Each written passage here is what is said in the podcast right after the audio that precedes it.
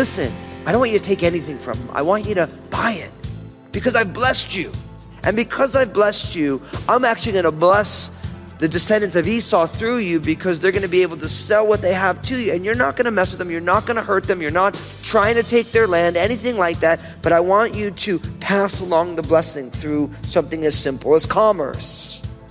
And I love that. The Lord your God has blessed you in all the work of your hands. Have you had blessings in your life that just filled you up with joy? You can't help showing it, can you? Pastor Daniel encourages you today to do something with those blessings, the same thing God asked of the Israelites bless someone else. God instructed his people to be kind to a nation they may consider their enemy, to buy food and water from them. It may not have seemed like a grand gesture, but it was a way to honor the Lord. Now, here's Pastor Daniel in Deuteronomy chapter 2 as he begins his message The Desert Years Revisited.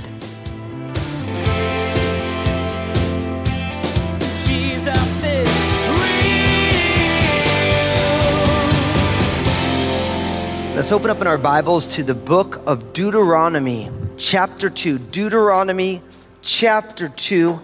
If you're new to the Bible, Deuteronomy is really easy to find. It's the fifth book in there. You have the book of Genesis, the book of Exodus, the book of Leviticus, the book of Numbers, and the book of Deuteronomy. You might be tempted to ask the question why do we keep going over the same things? Right? We're in this beginning of the book of Deuteronomy, the series that we're calling Refresh, because Moses is about to go home to be with the Lord. And he goes back over the whole story again. And you might ask yourself, I mean, like all this repetition, I mean, I know repetition is the greatest teacher, but like, what's the deal? You have to remember that by the time we get thousands of years into the future, Jesus is going to sit in a room, an upper room with his disciples. And he's going to take bread and he's going to take a cup and he's going to say, You know, this bread, this is my body. Do this in remembrance of me. And he's going to take that cup. He's going to say, This is the cup of the new covenant in my blood. Do this in remembrance of me.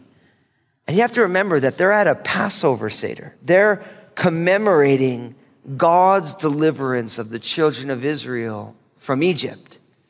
See, everything about the finished work of Jesus has its foundation, its genesis here in the story of Abraham, Isaac, and Jacob and their descendants. And the story of God's great deliverance from Egypt and their subsequent rebellion and long term wandering in the wilderness becomes a defining narrative of their life. And you may ask yourself, okay, so there's a defining narrative. You might ask, it, what's the defining narrative of your life? And I think for all of us, if you're here today and you're in Christ, you'll find that the defining narrative of your life is that God has given you a blessing and a life, and along the way, you rebelled and you struggled in the wilderness. And when you come to Jesus, it's not that everything gets easy, but you come to Jesus and all of a sudden God is doing a brand new work. And that is a defining narrative of life. And that's exactly the defining narrative of the children of Israel. That God called them and He blessed them and He delivered them from Egypt and he, he wanted to bring them into a promised land, but they rebelled. But God was gracious and merciful. There was consequences, but that's who the Lord was. And so we keep going over this again and again. And if you read your Bible from Genesis to Revelation, you'll find that oftentimes the prophets will recount the story.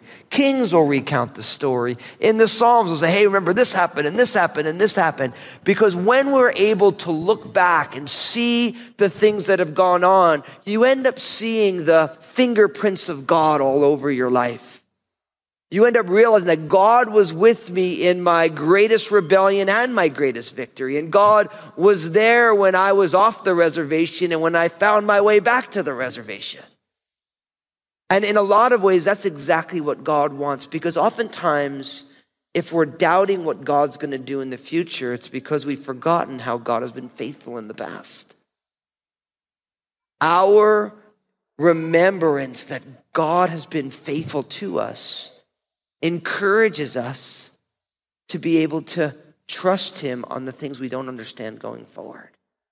And so we need to be reminded over and over and over again of the story. That's why I always encourage people to keep a journal, a praise journal, a book of remembrance, or whatever you like to call it, but some way to remember all the things that God has done.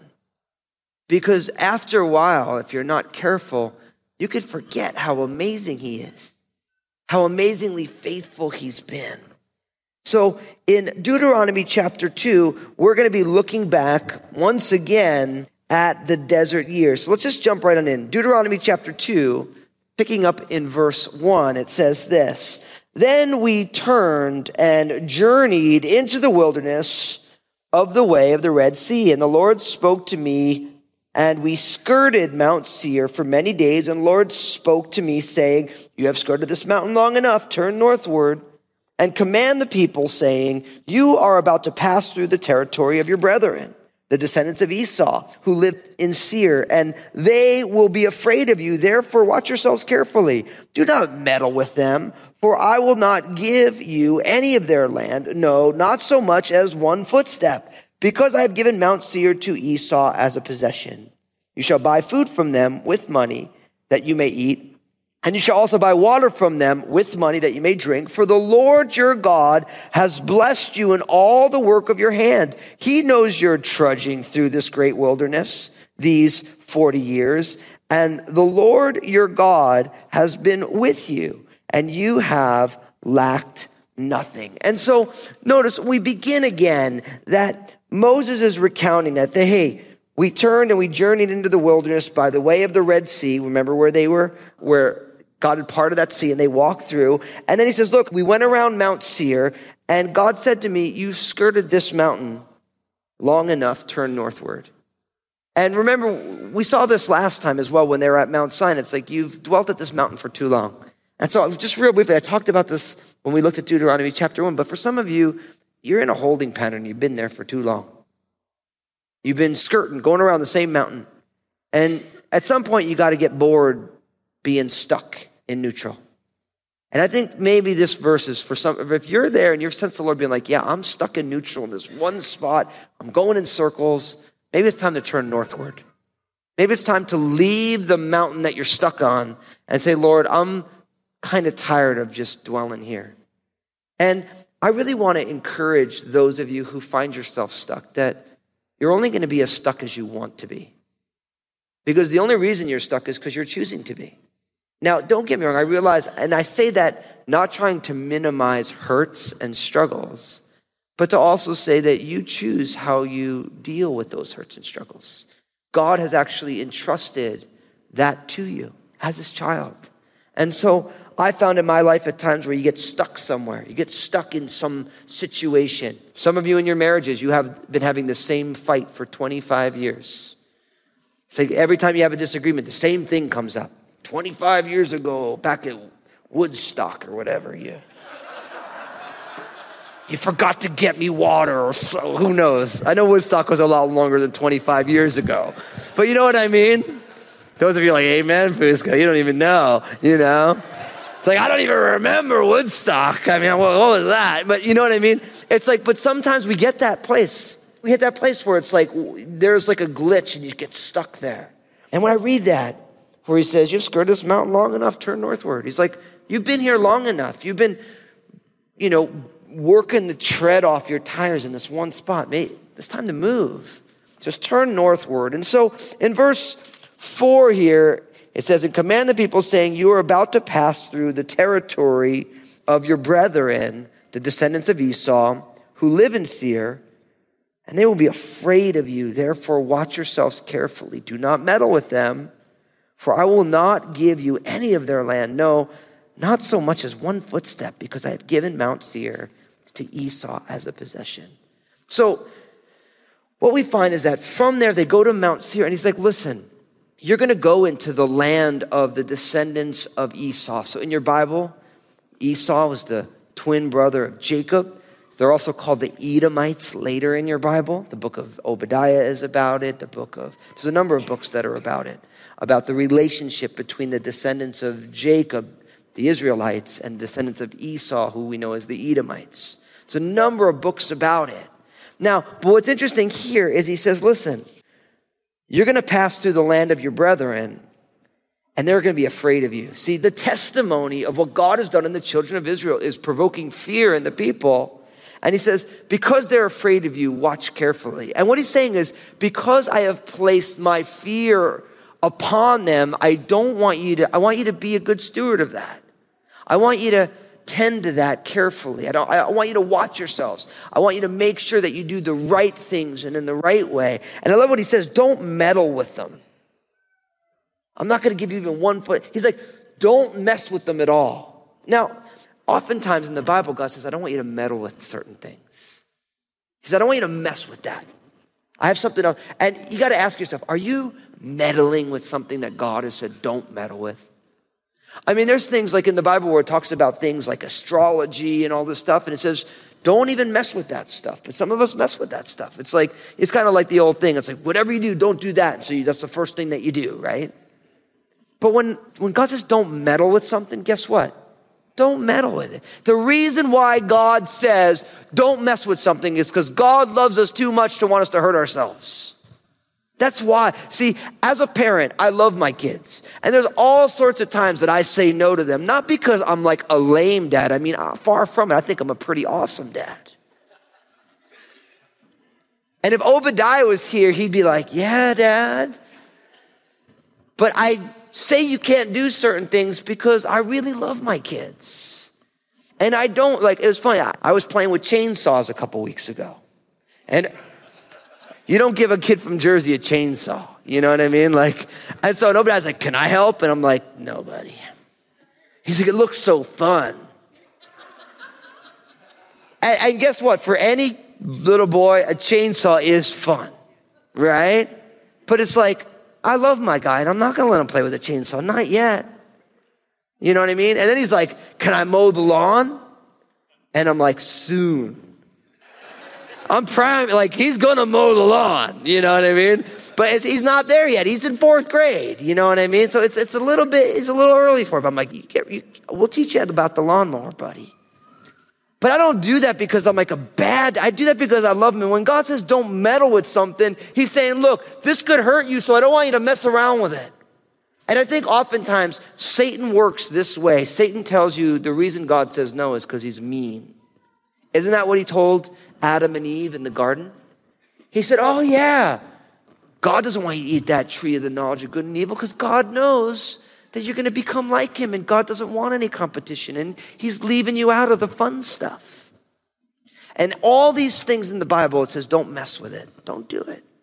Don't go there. And we perpetually, even as his kids, go there. But what we're missing is the fact that God says don't because he loves us.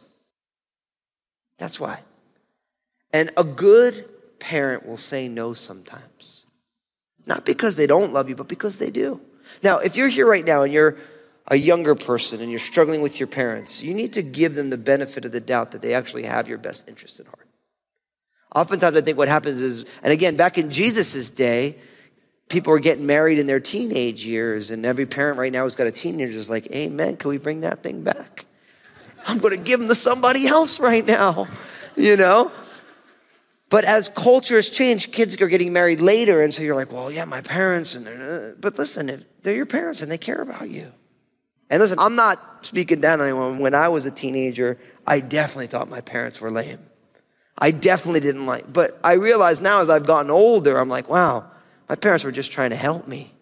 They were trying to keep me out of trouble, out of jail. They were trying to keep me alive, you know, but they put boundaries in place. And that's what God does. He puts boundaries. And he says to them, listen, don't mess with them. I'm not giving you any of this land. I don't want you to go to war with them. And even says in verse 6, I want you to buy food from them with money that you may eat. I want you to buy water from them with money that you may drink. For the Lord God has blessed you with the work. And really, what he's saying, in effect, is he's saying, Listen, I don't want you to take anything from them. I want you to buy it because I've blessed you. And because I've blessed you, I'm actually going to bless the descendants of Esau through you because they're going to be able to sell what they have to you. And you're not going to mess with them. You're not going to hurt them. You're not trying to take their land, anything like that. But I want you to pass along the blessing through something as simple as commerce. And I love that. The Lord your God has blessed you in all the work of your hands. And I believe that's a promise for the people of God that God's saying, look, I want to bless you in all the work of your hands. I want you to be involved in the things that I care about. And when you do that, I can bless the work that you do. And we should live our lives that way, that no matter what we're doing, we could say, Lord, this is the work that you have called us to. Can you bless that work? I like to do this when I go out to eat food that is not all that healthy. And you pray, you bless the Lord. You're like, Lord, if there's any way possible to bless this triple bacon barbecue burger with extra so, you're like, if there's a way to bless this to my body, Lord. And every time I pray that, I feel convicted because I'm like, if I don't believe God can bless this to my body, I probably shouldn't be eating it. You know what I mean? But I'm like, Lord, but I'll, I'll work out tomorrow, Lord, you know? So I'm trying to get saved by works, but that's a whole other discussion. But we want to live our lives in such a way that God can bless the work of our hands because we're doing His work. And I've always heard it said, God's work done in God's way will never lack God's supply. And that's a good word, isn't it? That when you do God's work in the ways that God prescribes, you'll never lack God's supply to get that work accomplished, whether it's God's presence or the resources needed. So we have to do God's work in God's way. Now look at what it says in verse 8. It says, And when we passed beyond our brethren, the descendants of Esau, who dwell in Seir, away from the road of the plain, away from Elath and Ezion Geber, we turned and passed by the wilderness of Moab. Then the Lord said to me, Do not harass Moab nor contend with them in battle, for I will not give you any of their land as a possession, because I have given Ar to the descendants of Lot as a possession the Emim who dwelt there in times past, a people as great and numerous as tall as the Anakim. They are also regarded as giants like the Anakim, but the Moabites call them Emim. The Horites formerly dwelt in Seir. The descendants of Esau dispossessed them and destroyed them from before them and dwelt in their place, just as Israel did to the land of their possession, which the Lord gave them. And so what we find is that not only did the Lord forbid them to attack the Edomites or the descendants of Esau, but they're also not to harass the Moabites, who are the descendants of Lot, if you remember that story from the book of Genesis, a kind of a sordid tale. And let the hearer understand, or go back and read your Bible, the book of Genesis. And he says, listen, I don't want you to mess with them either. I've given them that land as a possession. And then in verse 10, you get this really strange parenthesis that Emim dwell there, and they're great and numerous and tall as the Anakim. And so now we have this brought out into the open, this Emim, who are the Anakim, who were in that day, they were considered to be giants. They were very, very large. And as you read through your Bible, you'll keep seeing things about the Anakim, and you're going to get other different groups that come up where there were some people who were really, really large, really tall. You think of Goliath was one of those people who was just abnormally tall. Now, I know sometimes you read about there are giants in that day, and you think to yourself, man, well, who can believe that? I'm saying just look at the NBA. You know what I mean? Like, there's some really, I remember, how many of you remember Manute Bol? Right? He was like seven, seven. Like, that dude could touch the rim, like just standing there. Like, I can't touch the rim standing on some of you guys. You know what I mean? and so it's like, and this guy's just like, you know, I saw this picture because, you know, being from the East Coast, I'm a New York Knicks fan. Don't hate. You can pray for me. It's been a long road. But Kristaps Porzingis, who's like seven four, and there's this picture in the New York Post who literally he's standing next to a reporter, and like the reporter goes up to his like stomach. And there's this great. I'm like, dude, that dude is huge. You know, and so sometimes God makes people big, you know, in height. Sometimes he makes us big in width. Some of us are big on the inside, however it goes, but God makes some big people. And so we find out here that there are these people who are called the Emim or the Anakim. And we find out that the Horites formerly dwelt in Seir. And so we get this parenthesis giving some details about the land and who dwells there. We're going to see more about this, but it's an interesting parenthesis that pops on up in there. And so for those of you who like searching the Bible down and trying to understand, I would encourage you to do a search on giants in the Bible because it pops up in a number of places. Now, I do encourage you to do that, but I also don't want to encourage you to be conspiracy theorists. There's enough of those in the world. And the beauty of a conspiracy theory is that you can take a few pieces of information, you can make up anything you want because it's a conspiracy. But some in the Bible, there's discussions of people who are uniquely large.